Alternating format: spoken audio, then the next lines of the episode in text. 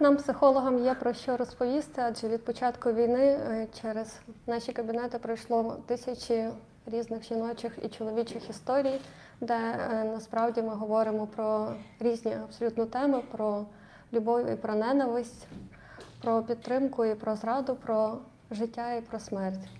І саме тому ми почали проєкт під назвою «Є сенс говорити про», де будемо запрошувати наших гостей. І, звичайно, що це будуть фахові психологи, психотерапевти, сексологи, люди, які якраз стикаються з такими життєвими людськими історіями, адже їм є що сказати. І сьогодні ми запросили практикуючого психолога, психотерапевта, КПТ-терапевта. Так, напевно, не всі знають, але і керівника психологічного центру «Лабораторія змін», так, автора вже двох книжок. «Стіни в моїй голові» і «Для стосунків потрібні двоє». Так? Точно, ти так вивчила мою біографію. Я спеціально перечитувала, щоб знати достеменно, і дізналася, що ти пишеш нову книжку, так ми з тобою зустрілися, ти розповів, і про це ми якраз будемо говорити під час сьогоднішнього ефіру, такий спойлер. Ну і історія, власне, проєкту «Є сенс» теж виникла дуже спонтанно, ми з Володією зустрілися на площі Ринок. Так, так. І домовилися зробити такий спільний ефір, перший, і ти, виходить, як хрещений батько цього проєкту. Я повідомляю, що я хрещений батько. А я дуже люблю такі спонтанні проєкти, так, і пам'ятаєш, ми говорили, про що будемо говорити. Та про війну. І тому сьогодні у нас є сенс говорити про війну. Про війну. І я хотіла, власне, спитати, що вже стільки проєктів, стільки журналістів, навіть телеканалів, вони говорять виключно про війну. І чи є сенс ще нам говорити про війну? Там навіть сьогоднішній день показує, що є сенс. Та ніби що я кажу, що вчора, я казав тобі перед тим, як ми почали записи, про те, що вчора ми ще з моєю дружиною говорили про те, що ну все, треба повертатися, бо вона в Німеччині, треба, щоб Ярема йшов тут вже таки в школу у Львові, ну ніби що це ще, що так би якийсь такий, ну ніби що має бути рух. І сьогодні ми знову кажемо про те, що Вінниця, про знову жахливий теракт в Україні, і ми знову розуміємо про те, що ми завжди будемо говорити про війну, допоки буде тривати війна. І ми будемо говорити про війну ще багато-багато років. І я так, знаєте, де кажу, в розрізі нашого з тобою життя, я думаю, що ми вже будемо говорити про війну, ну ніби завжди, та ніби що так би війна настільки назавжди стала частиною, невід'ємною частиною всього, що ми робимо, нашої свідомості, нашого становлення, що ми не зможемо не говорити про війну. І тому говорити про війну сьогодні також є дуже, я думаю, дуже доречно і дуже важливо, і що те, що ми сьогодні не тут, ну так би це, бо те, що ми з тобою зустрілися, і те, як народилася тема про війну, вона ж це приставка та, це ну ніби та ну ніби, а про що говорити? Ну ніби, і тоді це так зрозуміло, що зараз ми все рівно всі переживаємо хвилями ці гойдалки війни емоційні, і ми не можемо говорити про щось інше. Так тому я думаю, що ми сьогодні дуже в темі. Ну, це так само, як я пам'ятаю, що я на кризових психологічних консультаціях говорила, що в нас було життя, і крім наших життєвих проблем нам додалася ще війна, і тепер наша картина світу зросла до того, що в нас ще є. Наша проблемна картина світу наразі. Проблемна. Але хоча з другого боку, знаєш, я кажу проблемна, але з другого боку завжди згадую про те, що ніби там, де є проблеми, які ми долаємо, там є і зріст, який ми здобуваємо. Якраз про це сьогодні ще поговоримо. І я знаю, що ти після консультації сьогодні, після роботи, я теж. Так, щоб ми переключилися в такий режим більш активний ефіру, я приготувала таке питання бліц. Це такий сюрприз, я розумію, для тебе, але ми спробуємо. Давай. Окей, давай. Скільки в мене є часу на відповіді? Ну, оскільки бліц, то максимально коротко, але я тебе не обмежую, звісно, бо це питання, те, що тобі більше як на думку спадає, для того, щоб, власне, видати теж, оскільки ефір спонтанний, то, можливо, не вдасться. Ну, і такий бліц 7 плюс-мінус 2, таке чарівне психологічне число, 7 плюс-мінус 2 питання, так? Дивися, як ти думаєш, от війна – це завжди… Можеш продовжити? Війна – це завжди трагедія. Та ніби однозначно, та ніби немає жодної війни, яка би не була трагедією, немає жодної війни, яка би починалася не як трагедія, та ніби якою б не були мотиви цієї війни, ну будь-якої війни. Ця війна точно трагедія. А основна емоція війни яка? Я думаю, що дві все-таки. Бо з одного боку це злість, величезна злість, яка допомагає нам виживати в цій війні, а друге це звитяга. Та я не знаю, чи можна це назвати емоцією, але от це таке внутрішнє піднесення, яке також дуже нам необхідне для того, щоб врівноважувати наш баланс. Та ніби це звитяга, що ми робимо вірну справу. Тому все-таки ну, дві назву. І вона наче так веде, коли ти показуєш, що ти робиш вірну справу. Добре. А під час війни не можна? Що не можна під час війни? Під час цієї війни не можна бути не українцем. Ким би ти не був у світі. Навіть якщо ти іноземець. Навіть якщо ти іноземець. Та ніби що це війна, це чорно-біле мислення. І ми сьогодні, то вже так не бліц, але я так все рівно це скажу, що ми сьогодні з клієнткою говорили про чорно-біле мислення і говорили про те, ну чи скільки воно має бути, ну і як воно має бути. І я думаю, що має бути чорно-біле мислення доти, доки триває війна. Та ніби що в цій війні ми або українці, або всесвітнє зло. Та, ну, ніби. І як би це не звучало пафосно, але ну, ніби іншого усвідомлення нам сьогодні неможливо мати, бо ми сьогодні маємо війну, ну, сьогодні, зокрема, маємо війницю, але ми маємо багато уже в нашому бекграунді того, чому не може не бути чорно-білого мислення. Так, зараз багато говориться про те, що так вийшло, що Україна і українці саме відстоюють ті цінності, які б мали бути в світі. Цінності світу, точно. Ну і навпаки, під час війни можна що? Під час війни можна любити. І тут так дуже-дуже важливо розуміти, бо коли почалася ця війна, то ми дуже всі, ну ніби, ми напружилися, та ніби, і ну ніби для того, щоб вистояти довго, нам треба повертатися до наших цінностей, та ніби, і до потреби любові, та ніби. І я завжди кажу, це моя така, ну, фірмова фраза, що любов – це код виживання людства, і зараз я думаю так само, та ніби, що це об'єднання нас з тобою, та ніби, об'єднання різних людей в різні громади, колективи, та ніби. Стосунки в сім'ї – це все те, що дуже необхідно для того, щоб ця війна не зруйнувала нас. Тому я думаю, що під час війни можна любити. Тобто це так підкреслює зразу значення цього слова «любов», воно зовсім інакше бачиться. Точно. Я думаю, що така, ну, справді зараз необхідність, тоді така єдина найбільша необхідність, яка у нас є. Та, любов спасе цей світ. Гаразд. А що робити, якщо не знаєш, що робити? Робити будь-що.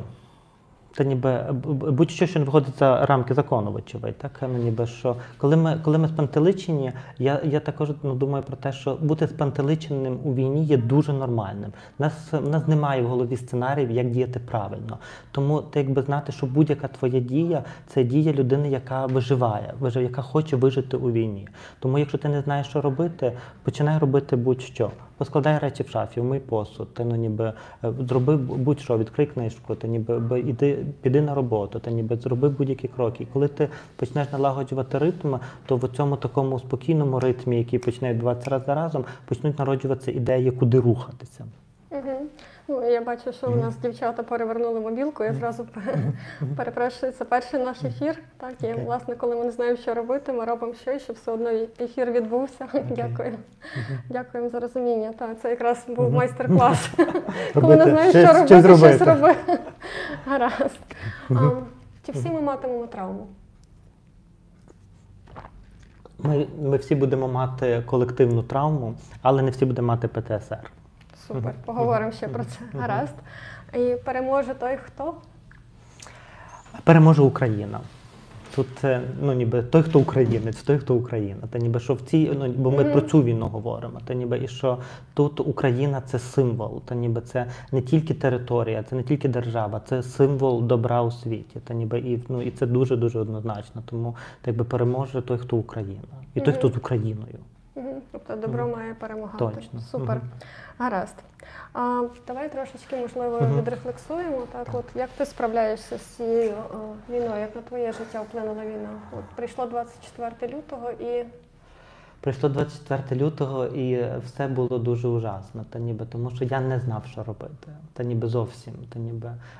У мене вдома двоє малих дітей, немає жодного усвідомлення, що таке війна, скільки вона буде тривати. Бо сьогодні я все рівно кажу, що ми маємо вже, ну, навіть якщо ми не є на лінії фронту, але ми маємо все рівно внутрішній емпіричний досвід війни, та ніби, який ми здобули. Тоді немає ніякого досвіду. І ми були дуже дуже розгублені, і ми справді не знали, що робити. І перше рішення, яке було в нас, яке ми прийняли, це бути вдома з дітьми, тобто не йти на роботу, там, ну, ніби не йти дітям в садок, і нас не пустили би так, ніби, але що залишитися разом і залишатися разом на будь-який непередбачуваний розвиток подій, які ми взагалі не розуміли, як буде відбуватися. Це було перше. Друге, це було чітке дотримання правил. То, ніби, і тоді це було також дуже важливо, бо ми не розуміли, ми і зараз не розуміємо, тому що прильот ракет, як ми бачимо, він відбувається без логіки. Ну, принципі, в цьому є логіка, та ніби бомбити цивільне населення, тому що програвати війну. Але ми не знаємо, де воно буде, то ми спускалися з дітьми в укриття, та ніби піднімалися назад, 10-й поверх, це, так було дуже багато двіжу навколо цього. І наступним нашим кроком це було те, що ми прийняли рішення, що наші діти не мають мати цього досвіду. То, ніби, попри все, вони мають бути у безпеці. Що перше правило батьків, і тут я був не психотерапевт, і навіть не чоловік для своєї дружини, а в першу чергу я був батько для своїх дітей, тому що моя дружина може давати собі раду і приймати рішення. Я можу собі давати раду і приймати рішення. Мої клієнти точно можуть давати собі раду і приймати рішення. Мої діти – ні. Тому перше правило – це було подумати, що має бути з ними. І ми прийняли рішення про те, що Марія їде ніби за кордон з дітьми. І почалася наша дуже довга мандрівка, після якої багато всього змінилося. І ці розпачливі дні, коли ти приходиш додому і не можеш доторкнутися ні до яких речей, тому що ти не знаєш, що з ними робити. І з тим, що потім мене виселили з моєї квартири, і мені треба... Я жив в офісі в себе. В офісі? Так. У нас дуже гарний офіс, нам дуже комфортно було жити. І з тим, що потім я шукав свою квартиру, де я можу жити один. Це був такий процес, якщо мій індивідуальний. Але якщо до нього додавати батько, чоловік, то ми розсталися вимушено і вони поїхали, то як терапевт, в мене було, як в тебе була потреба 5 хвилинки почати робити. Я зараз про це скажеш, як в тебе виникла ідея з 5 хвилинками, то в мене була ідея, що я мушу щось робити. І тоді в мене з'явилася ідея, що я мушу писати якісь речі. І перший мій пост маленький був про почуття провини, про те, що... І тоді після цього я почав їх постити. І це стало такою першим, як не знаєш, що робити, роби буде щось. Першим таким налагодженням ритму, від посту до посту, від посту до посту. А потім це вже, ясне діло, що ми ввійшли все-таки в ритм і повернулися всі до роботи, і що зараз життя триває. Хай на межі завжди, але воно триває. Тому це такий був, я думаю, що це справді був шлях, і я кажу, що попри те, що, бо це дуже важливо про нас цивільно говорити, що попри те, що ми не переживаємо бомбардування, не маємо особистого досвіду, але живучи в країні, де йде війна, ти не можеш не мати корінних змін всього свого життя. Навіть якщо ти залишаєшся своєю сім'єю, все навколо змінюється, змінюється повітря навколо тебе, і воно все насичене війною.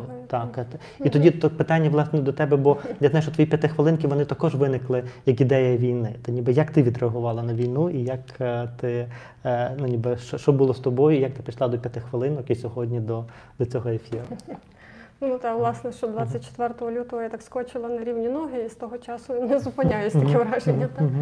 Бо у кожної людини ж є такі стресові копінги, от я кризую менеджер, якщо стається якась криза, я теж дуже включаюся, і в мене з'являється купа енергії, чіткий план, я якраз через активність виходжу. І в мене були, власне, консультації, що люди кажуть, ти стільки, чи ви стільки робите. Я кажу, я так і собі допомагаю.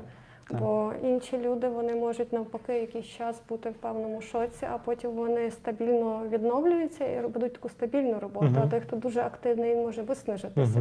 Тут якраз дуже важливо знати межу, і я себе стримую.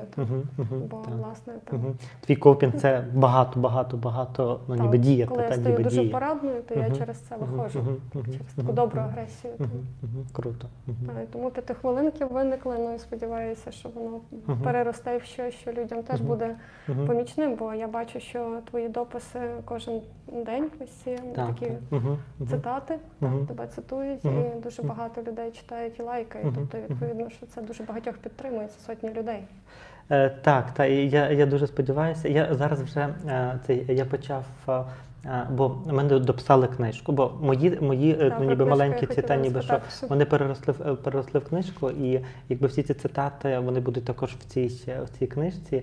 І так би я закінчив з ними. І зараз я почав такий. Ну він трошки він такий самий цей проект, і назвав його «Слухаючи війну», де я бо там я писав просто відреагування, психотерапевтичні, фактично якісь відреагування. То тут я почав писати просто про такий більше художній досвід переживання війни. І він має такий трошки інший контекст, він також про війну, але вже не такі, що почуття провини треба долати там чи ще щось, а просто про якісь маленькі ситуації з нашого військового життя. Але то буквально 3 дні назад. Тобто це ще одна книжка? Це не книжка, це той самий проект в Фейсбуці, замість того, що я писав ці короткі, такий самий формат, просто що в таких дуже коротеньких історіях. Бо той формат я вже залишив, бо він був на той такий інтенсивний період, коли ми всі так, та от власне, що треба діяти. І зараз, коли ми вже трошечки все рівно в якомусь ритмі, то мені захотілося щось змінити, і я почав його так більше робити в такому, художньому оформленні, як маленькі, такі супермаленькі історії. Повноцінні завершення, так? Ну, вони такі, радше на епізоди, нариси такі, що там 3 абзаци. Цікаво, я подивлюся. Подивлюся, що вони, подивишся, так. Гаразд. Добре, але ми вже почали про книжку, то я думаю, воно в мене там в наступних питаннях, але думаю, що дуже доречно, бо ти пишеш, я так зрозуміла, в дуже цікавому стилі нову книжку. Я би так хотіла, щоб ти поділився з глядачами, бо це дійсно нестандартний формат, напевно, одиниці в світі взагалі писали в такий спосіб книжку. Я за нею дуже хвилююся, за ту книжку. Як вона буде називатися? Вона називається «Емоційні гойдалки війни. Роздуми психотерапевта про війну». Ми додали спеціальне слово «роздуми», тому що це не підручник, це фактично там не те, що правила, які там треба виконувати. Це радше про те, що одного разу ти прокидаєшся в країні, де війна, і ти хочеш чи не хочеш, ти здобуваєш цей досвід війни, і ти відреаговуєш на цей досвід. І все рівно ти разом зі своїми клієнтами, ти по ходу того, як розвивається війна, ти вчишся відреаговувати на емоції цієї війни. І тоді ми з Віхолою, з видавництвом, ми подумали про те, про що би ми хотіли розказати. Ми подумали про те, що наша аудиторія – це, ми взяли цивільне населення, умовно, нас, для того, щоб показати, що ми відчуваємо і як ми відчуваємо. І тоді чим вона дивна, ця книжка, буде, тому що вона написана конкретні дати, бо по-іншому ми не могли зробити, тому що коли, наприклад, я там вже вичитував розділ про тривогу, і я читаю його і думаю, такий нервний розділ, а потім дивлюся на дату, квітень. Ну і ясне діло, що у квітні, що коли нами всіма, і той розділ, він такий, він такий розхристаний, він такий, що я там повторюю, я так хочу щось донести в цьому квітні до того, що це нормально, що ми застигаємо, це нормально, що ми не всі можемо зібратися і воювати, це нормально, що ми розуміємо. Мені хочеться доносити емоції, але коли емоції ти доносиш в ефірі, це одна справа, а в книжці вона така, як дихає. Чи цей розділ, що він не такий елегантно структурований. І ми вирішили, що ми пишемо всі розділи по датах, тому що ми розуміємо, що все змінюється, що фактично, я так в вступі пишу, що фактично на сьогодні ця книжка вже застаріла. Вона ще не вийшла, вона вже застаріла, тому що ми йдемо далі, ми проживаємо далі, в нас з'являються нові копінги, в нас з'являється нове усвідомлення, в нас з'являється або відточуються якісь речі. І щодо тривоги сьогодні, я відношуся інше, тривога сьогодні стала дуже нашим фоном. Ми звикли до тривоги, наші напружені тіла стали настільки нормою для нас, що ми перестали навіть помічати, що ми напружені. І нам здається, що ми розслаблені. А потім приїжджає моя клієнтка за кордону і каже, я їду, мої друзі кажуть, та ні, у Львові все нормально, ми тут так чилимо, все окей. Я приїжджаю, дивлюся, вони такі напружені. І навіть не помічають цього. І це про те, що все змінюється. То в квітні ця напруга ще так, буквально нами так справді дітрусила. Тому ми наступні розділи ми також зробили, що ми кожен розділ, ми записували його також в один день, це також дуже важливо, бо ми мусили знайти формат. формат у війні, як його записувати. Тобто це буде як щоденник психотерапевта? Це все-таки це книга, там будуть розділи про всі будуть розділи про всі базові наші емоції, про тривогу, про почуття провини, про ненависть, про смуток, переживання травми, про наші стосунки з рідними, про ще щось я забув, про що, і про радість, про жити, щоб перемагати війну. Просто запис кожного відбувався, кожного розділу. Ну, наприклад, там, якщо ми писали про ненависть розділ, так, в якому місяці? В травні, коли Маріуполь був, він був, так, в епіцентрі всього.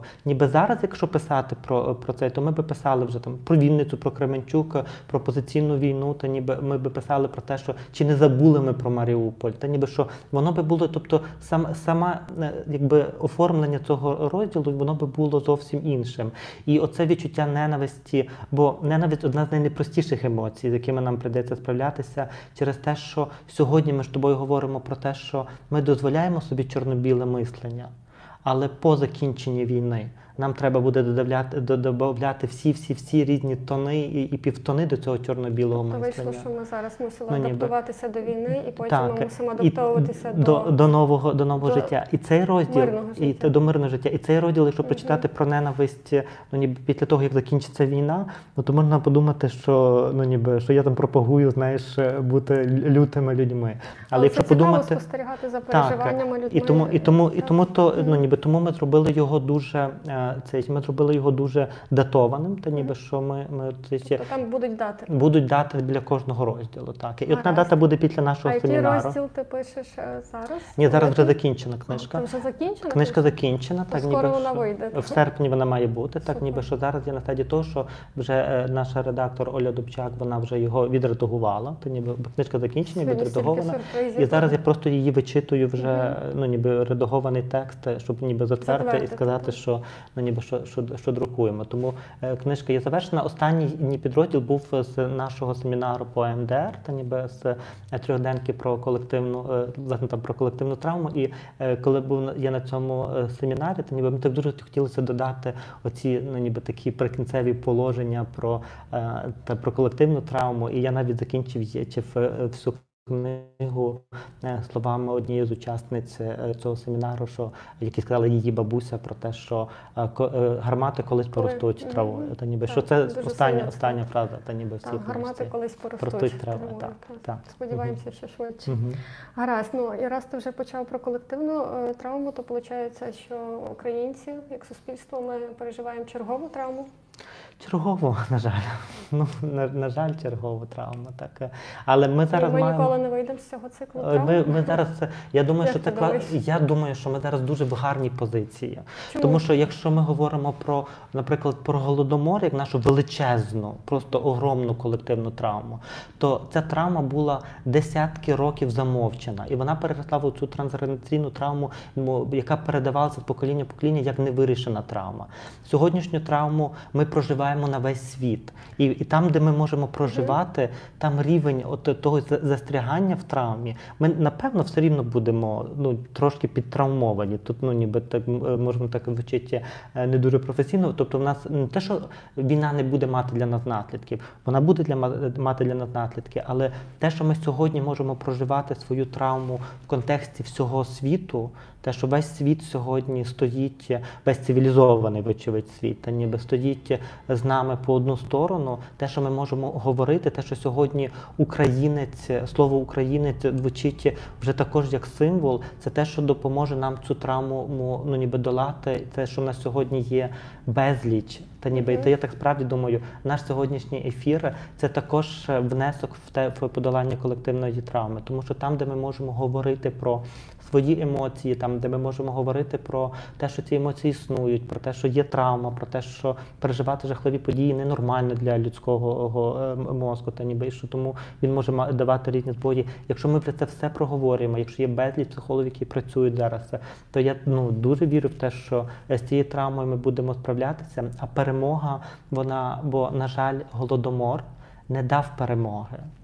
та ніби він так, ну ніби це така забита травма, то перемога в цій війні, вона дасть таке ще вирішення. Чи вона може зробити опрацювання минулих травм, як ти думаєш?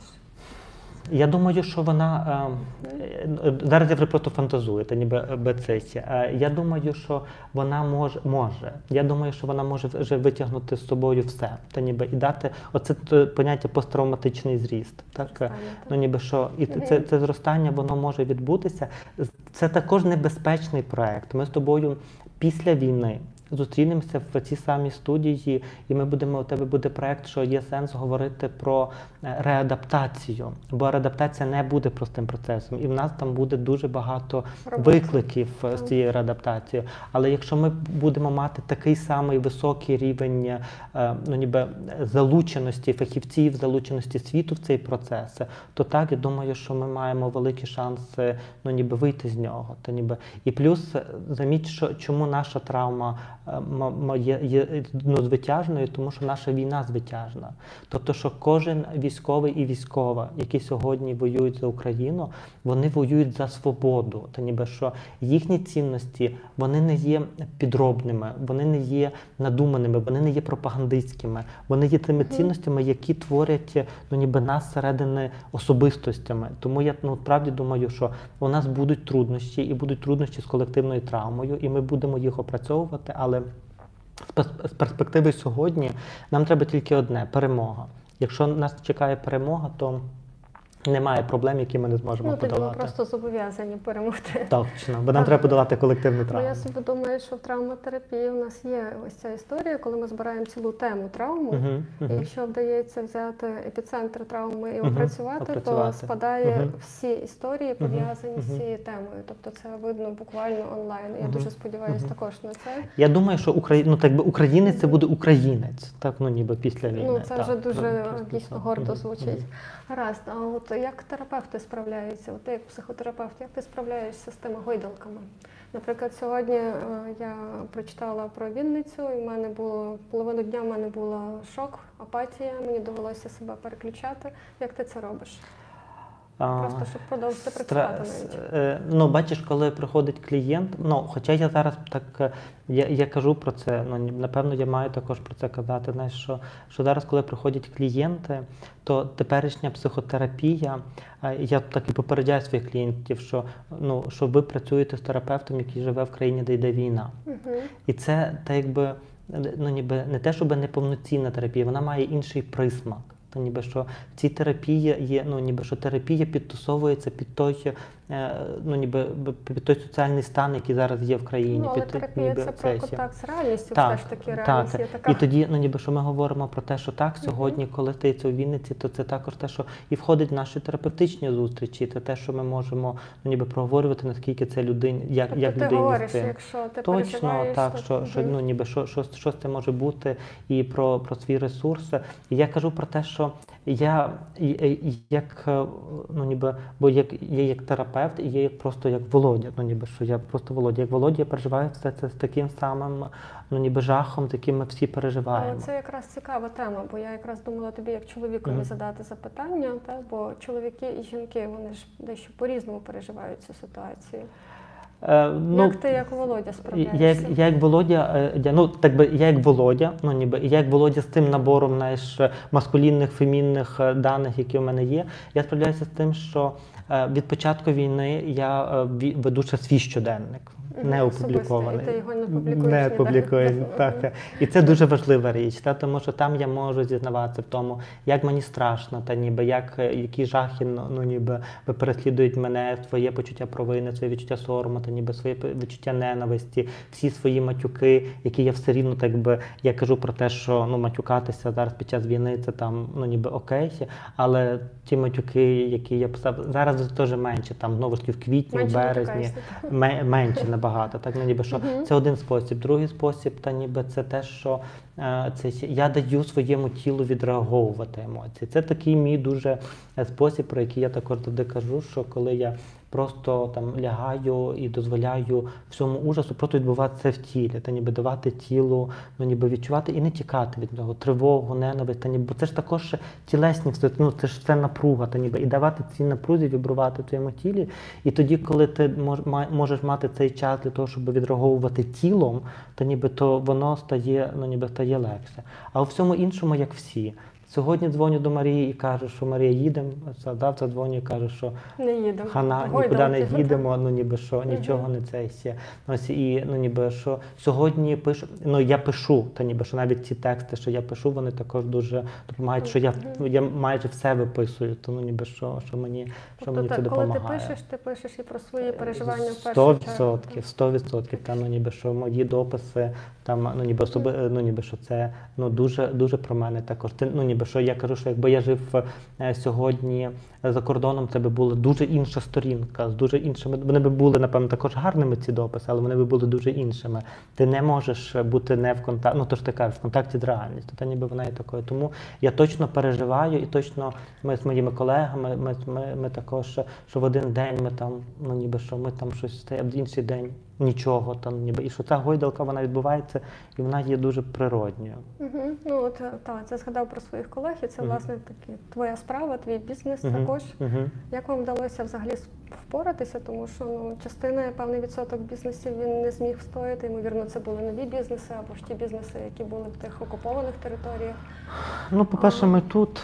Та ніби що ми тут, і що ми зробили так, що ми не знали, як воно буде, але ну так якби, ну бачиш, терапія це така штука, що це не просто тільки про бізнес, а про те, що кожен з наших терапевтів має якусь свою особисту відповідальність перед клієнтами, з якими він працює. Так ніби, і ми зробили так, що ну ніби що кожен, що ми дали абсолютну свободу всім, тобто всі в лабораторії могли працювати абсолютно як вони можуть, скільки вони можуть. Це за будь-яку плату, яку вони вважають, тобто в нас не було ніяких заборон. Так, точно. І що це? І ну ніби що перші, ну ніби перші, що це, і ми там змінили структуру в самій лабораторії. Ось, а потім, ну ніби ти розумієш, що ну бо ти як терапевт, у тебе є потреба бути терапевтом також. Ну ніби в тебе є потреба і набирати людей, і продовжувати консультування. І ти хочеш, не хочеш, ти починаєш ну ніби знову обростати клієнтами і тоді повертатися назад. І все-таки ж є різниця, бо ну, якщо ми говоримо ну, про частки наші, то все-таки частка Володі, яка там лежить і відреаговує емоції, і частка терапевта Володимира Станчишина – це різні частки. І коли, і ти знаєш, ну, ніби, що коли ти заходиш в кабінет з клієнтом, то ніби що ти включаєш найкращу частину себе, найресурснішу частину, і ти все рівно готовий, бо ти знаєш, що ти зараз тут для когось. І я думаю, що ця частка дуже включається в, ну, у всіх терапевтів. Я тобі дуже вдячна за те, що ти, власне, як чоловік ділишся цим, бо в нас жінкам ну, легально можна переживати, відреагувати емоції. І дуже цікаве дослідження було, що жінок і чоловіків питалися про рівень їхніх емоцій після того, як вони бачили там ситуації, там такі зафільмовані і на фотографіях. І спершу виявилося, що чоловіки і жінки відповідали однаково. Але коли жінкам нагадали, що вони жінки, чоловікам, що чоловіки, то жінки почали збільшувати рівень афекту, емоційність, так далі. І, знаєш, ймовірно, коли чоловікам нагадувати, що вони чоловіки, вони навпаки можуть теж старатися відповідати певним культуральним таким рамкам. Так, а зараз дуже важливо все ж таки відреагувати. Зараз дуже важливо розуміти, що ми просто люди, та ніби, і що зараз найважливіше, та ніби, що ніхто не залишається байдужим до війни. І, ну, ніби, що сказати про те, що я ніяк не відреагую на цю війну, це мати дуже глухий емоційний захист, так, ну ніби, але, бо правда є в тому, що жахливі події не можуть не залишати емоційного сліду, та ніби, бо емоції це те, що, ну ніби, це наша, ну, природня реакція, вона закладена в нас природою, і так, ніби, так, і допомагає мало того вижити. Точно, так. Гаразд, а от клієнти, як твої клієнти, чим відрізняються клієнти, які були на початку березня, можливо, у квітні, та, коли основною емоцією, ти сказав, була тривога? І клієнти зараз, наприклад, в червні, до речі, в червні яка основна емоція відносно того, що ти описував у книжці? Емоції червня це? В червні, ні, в червні ми вже писали про стосунки в сім'ї. Це вже стосунки, це вже цінності. Ну, ми так писали, тому що у нас був план книжки. Це не те, що це червнева емоція. Так, ніби що нам про то, ну, ніби що. Але в червні справді багато людей почали думати, як обудовувати далі своє життя. Але в червні така перша, це первинна напруга, вона є, вона телефоновою, але така, ну, вона все рівно трохи спала, і ми повернулися до того, ну, ніби що нам треба щось придумати, що треба щось, ну, ніби щось робити, то клієнти все рівно є багато супровідних терапій по цей час, тому ніби що навіть не кризових, а власне супровідних, коли люди повиїздили, вони адаптуються до нових місць, до нових середовищ, і вони просто відреагують на те, як вони, ну, ніби справляються з новими обставинами життя. Переїхали за кордон? Так, так. Багато клієнтів переїхали за кордон, і багато клієнтів, вони потребують все рівно, ну, ніби цього супроводу. Є багато тих, хто тут, ну, ніби адаптовується, і це також, ніби про те, що відбувається з ними. Але є терапія, так, ну, ніби вернулися також дуже такі, ну, звичайні терапії, світські терапії, тому що, ну, ніби наші, то, що ти кажеш, та ніби що війна, вона ж не забрала наших загальних переживань. Та ніби наші проблеми залишились, вона ваші додали ще. Вона додала. Тому, знаєш, ну, ніби якщо тут там людина трошечки адаптувалася, то вона починає переходити і знову опрацьовувати те, що є тут. Так, ну, ніби і тому також, ну, ніби що розмістилася вже ця війна, адаптувалася до неї, де вона, яке місце займає, чи я волонтерю, чи я воюю, чи я ховаюся. І тоді, ну, знову на перше місце виходить, бо люди ж мають все рівно всі свої переживання. Напевно, що те, що можна так, я в себе можу виділити все серед своїх клієнтів, то, ну, ніби збільшення рівня такого, ну, ситуативної тої депресії, та ніби і виснаження, що воно все рівно, воно так дуже впливає, знаєш, воно так ріже все рівно. Що ти рекомендуєш, щоб робити, що робити з апатією? Можливо, це ще не депресія, але це, наприклад, апатія. Дуже багато виснаження зараз в людей. Що ти тоді кажеш? Я справді, ну, ніби я так дуже в це вірю, що, ну, найбільше, що нам треба спати, та ніби, і то така, знаєш, найпростіша, найбанальніша, знаєш, річ, але, ну, ніби, ну, ми просто треба розуміти, що якби оцю ідею, про яку ти кажеш, ну, ніби що до наших звичайних проблем додалися ці, значить, треба більше сили для того, щоб справлятися. А отже, треба більше ресурсу для того, щоб з тим, ну, ніби з тим справлятися. Знаєш, я теж часто кажу, що сон це найкращий психотерапевт, він нас найкраще знає і завжди попри нас. Точно, точно. Тому, ну, ніби що точно, що спати за можливості. І якщо зараз нам хочеться більше спати, то більше спати. Та ніби, якщо ми є зараз в неокупованих територіях, якщо ми зараз маємо можливості мати добру їжу, добрий душ, то приймати добру їжу, добрий дух. Тобто оці такі, знаєш, для виживання, оці такі базові речі. А потім рутин, бо до рутини, я кажу, що так би, що другим етапом є оце налагодження ритму.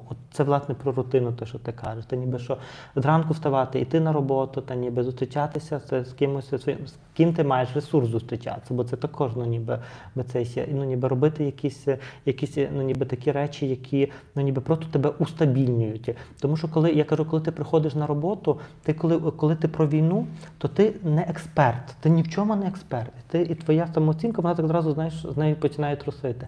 Але коли ти приходиш на роботу, будь-яку роботу, і ти знаєш її, то це все рівно трошечки вирівнює твоє відчуття компетентності, відчуття контролю, передбачуваності, і це дає тоді хоч якесь відчуття, умовне відчуття безпеки, але все-таки відчуття безпеки. Тому оце налагодження рутинного цього також є дуже важливе.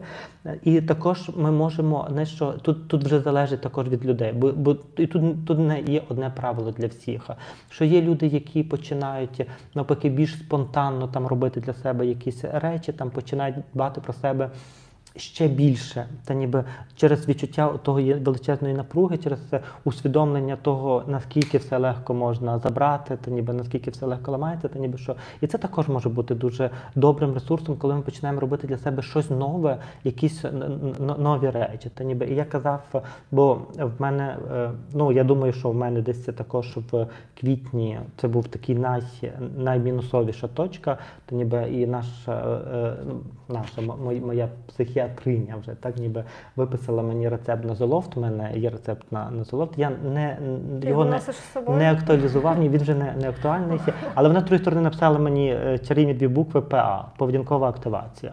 То, ніби, і тоді я зрозумів, що я мушу скласти план, і це працює, знаєш, що або золофт, або поведінкова. Або поведінкова, ну, ніби, що вона каже, що, ну, ніби, що можеш. Поведінкова активація – це коли ми починаємо робити крок за кроком те, що ми можемо. Те, що ми можемо. І я тоді собі, знаєш, і я тоді вперше, це, я пішов і взяв, ну, ніби, я купив до війни 4 книжки, я лише нічого не читав. А нічого не читати в моєму світі, це те, якби, ну, знищити цей світ, ніби. І я розумів, що я 2 місяці, в мене ніколи, ну, за моє доросле свідоме життя не було 2 місяці, щоб я взагалі нічого, ну, так, ну, в моєму житті так не буває. І тоді перше, що я зробив, я пішов і, ну, тут, якщо ти маєш апатію і ти маєш оцей ще запас ресурсу для того, щоб ти міг мати вольове зусилля, то тут ми користуємося тим вольовим зусиллям. Та ніби це поведінкова активація, це вольове зусилля, та ніби те, що ти себе, ну, змушуєш фактично робити. І я взяв цих 4 книжки, поставив їх на столик біля себе і відкрив, прочитав просто вступ до 5-ї частини Дюни. І це так зразу, це знаєш, виглядає як гарне спонукання, це все ж таки не таке змусити себе. Змусити себе, бо інколи, розумієш, що, ну, ніби, з якою проблемою ми часто стикаємося, з тим, що мені нічого не допомагає. І я тоді кажу, я знаю, що нічого не допомагає. Просто роби це. Просто візьми ці книжки і постав біля себе. Та ніби. І я тоді записався до стоматолога. Мій стоматолог – це моя така ціла окрема історія. Та ніби, бо я ходжу до стоматолога, і я казав, що я прийшов до нього, він каже, чому ви прийшли? Я кажу, бо в мене депресія, і мені треба план. Бо я кажу, мені треба кожної п'ятниці знати, що я йду до стоматолога. Та ніби, що в п'ятницю на 7 годину в мене стоматолог. Це новітній спосіб лікування депресії. Але це дуже допомагає. А він включився, дуже добрий стоматолог, він включився, і він зі мною багато говорив. Я сказав, що робіть, що хочете. Все, що він створив план на мої зуби, знаєш, і в мене з'явився, знаєш, тобто він собі зробив план. Він зробив план. Я щось чекаю, я до чогось, ну, ніби йду, та ніби, що є якийсь початок, є завершення. І це також план на найближчий час. Нормалізація цього життя. Та, ну, ніби, і, ну, ніби, ця нормалізація, вона також працює. Та, ніби, я зробив татуювання свої під час війни, та ніби це. Я не знала, я дуже багато про те не знала, як являється. Ніби, що це також було моїм антидепресивним планом, та ніби, що планом боротьби, ну, з апатією, напевно, так, ну, ніби, тут, так би, ми, ну, не діагностуємо це як клінічну депресію, це радше це називається ситуативна депресія, це ніби, яка відповідає ситуації. І ці речі, вони, так би, знаєш, і тоді ти, коли починаєш, ну, ніби, оце розхитування ти починаєш робити, і ти в якийсь момент, ну, ніби, вискакуєш із цього. Це як з машиною, тобто, якщо довго стараємося її штовхати, то вона в якийсь момент все-таки поїде. Тому поведінкова активація зараз є дуже важлива, і найголовніше це до тих нас, хто каже про те, що мені нічого не допомагає, то я кажу, що я знаю, що нічого допомагає. Just do it. Та ніби просто роби це. Еволюція так само говорить. Виживає той, хто найбільше адаптується і щось робить. І щось робить. Гаразд. А от зараз якраз є ще одна історія, я так радісно про це тому і говорю, що зараз дуже часто я чую і в соцмережах теж інколи так помічаю, що одні говорять, що продовжуйте тішитися, причому, що це зазвичай якраз хлопці ЗСУ, військові, вони кажуть, ми за вас тут воюємо, за те, щоб ви могли жити і тішитися. І в той же час в тилу ми бачимо, що люди засуджують інших людей, що відпочивають, що тішаться, що так не можна, в країні війна. Ти теж це бачиш? Так, і ти розумієш, що це... Ну, але то немає, що дивуватися. Та ніби я так кажу, що всі в стресі, люди в стресі, знаєш, що ті, хто не мають дозволу собі, не можуть дати його іншим. Ну, ніби військові мають... Тоді це про магічне мислення? Ні, це не про магічне мислення. Якщо я не тішуся, то я маю так війну перемогти? Ну, ніби що ми маємо бути, ну, ідея, та ніби що війна – це погано, якщо погано, ну, ніби... То мені теж має бути погано. Має бути погано. Якщо тобі добре, значить ти щось не розумієш, так?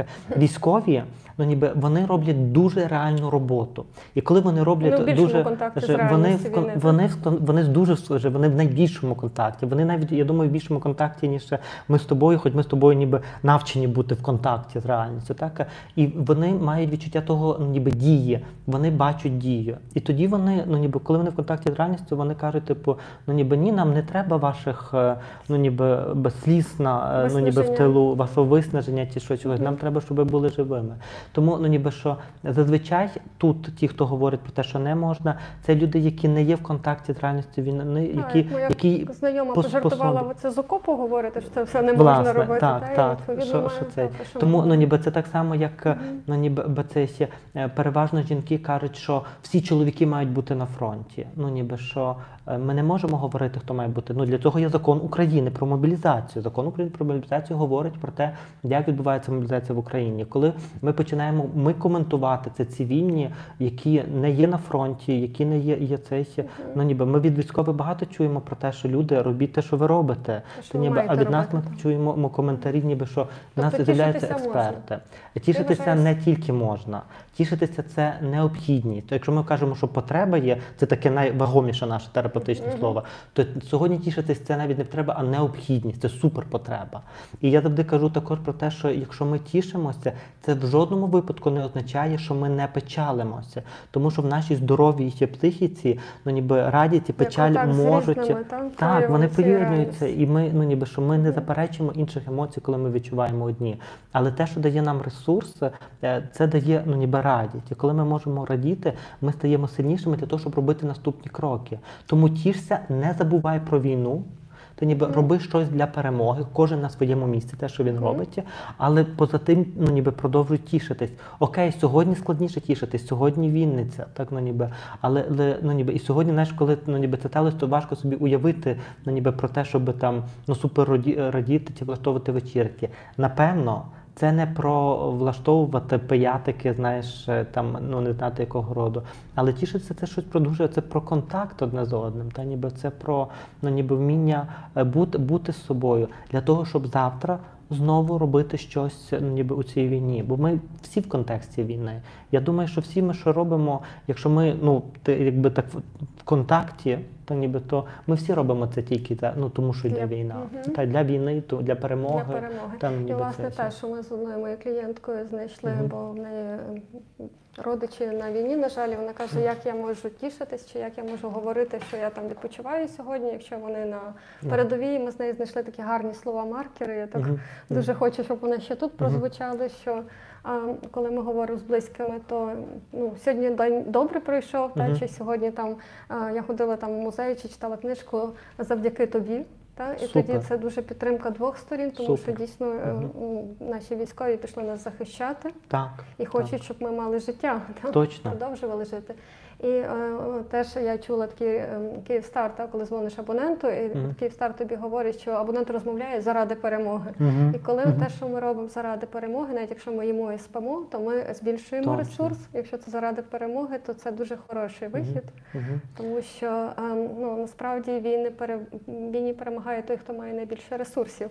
І я всім бажаю все ж таки збільшувати ресурс. Якщо через радість ви збільшуєте ресурс, то, власне, я думаю, що дуже дякую за таку підтримку цього, цього посилу треба. Ти дуже гарно кажеш, там, ніби, що це завдяки тобі. І заради перемоги. І заради перемоги. І я думаю, що дуже класні, ніби, слова-маркери, які мають це дуже-дуже підсилювати. Ну, я сама собі так говорю, коли я вибираю, що я маю робити. Ти радієш? Я радію заради перемоги, тому що я тоді можу більше людей підтримати, я не маю апатії, депресії, можу продовжувати працювати.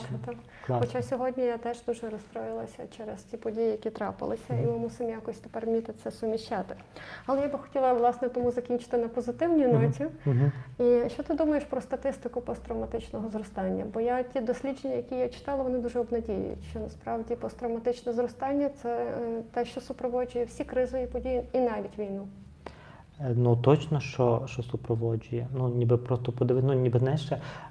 Чому ти зріс за час війни? Війна – це наші університети.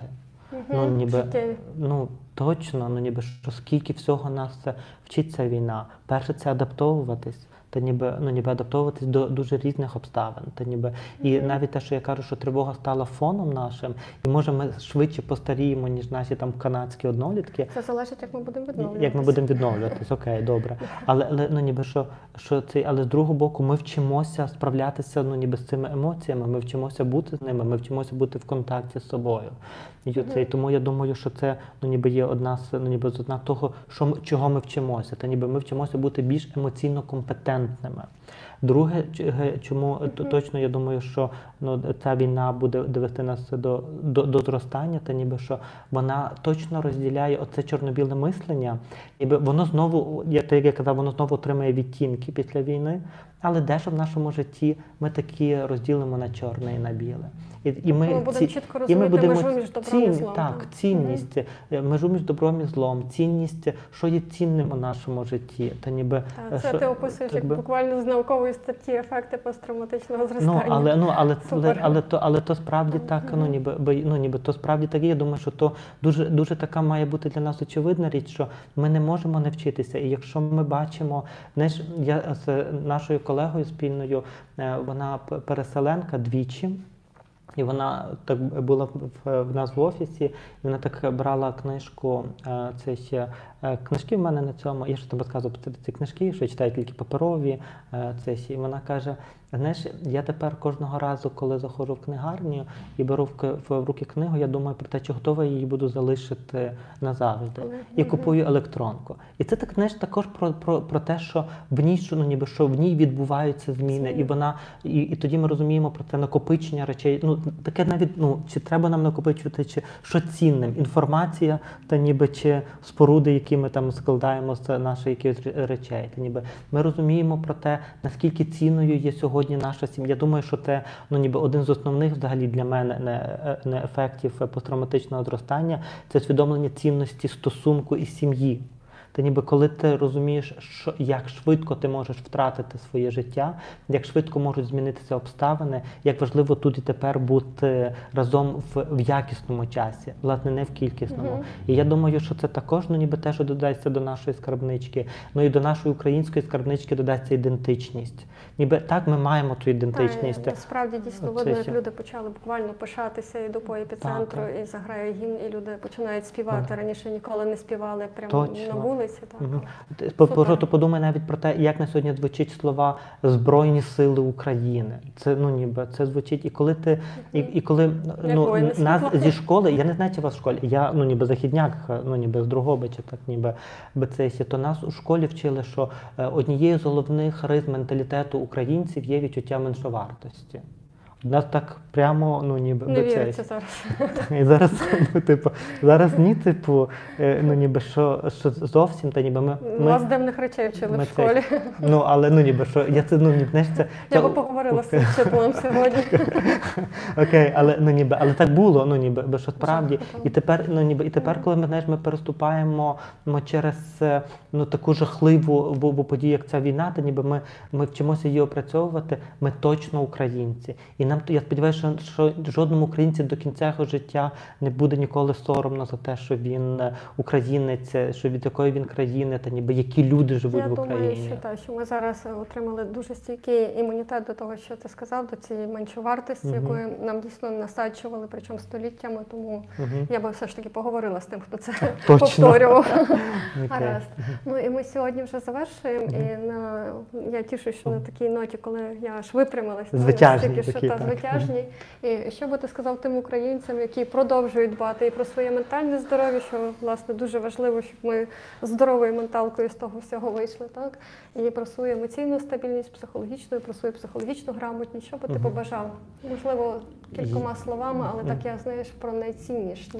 Я бажаю, так, я так, знаєш, думайте, що хочете, але я бажаю вам всім сьогодні добре спати. Та ніби, що почніть зі сну, та ніби, сонце, щось справді дуже-дуже важливе.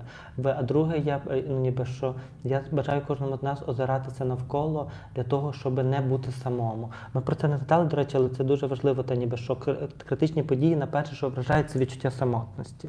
Та ніби, то не бути самому. Але ми говорили про любов і про те, що навіть ми з тобою сьогодні зустрілись, хоча знайомі багато років. Любов – код виживання людства. Тому я бажаю нам всім спати, і все, що під тим є, всі ресурси, про які ми згадували. А друге – це пам'ятати про те, що ті, хто є поруч з нами, є дуже важливими для нас.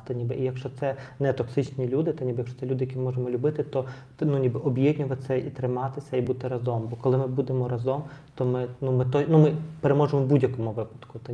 Але ця єдність, вона наблизить цю перемогу.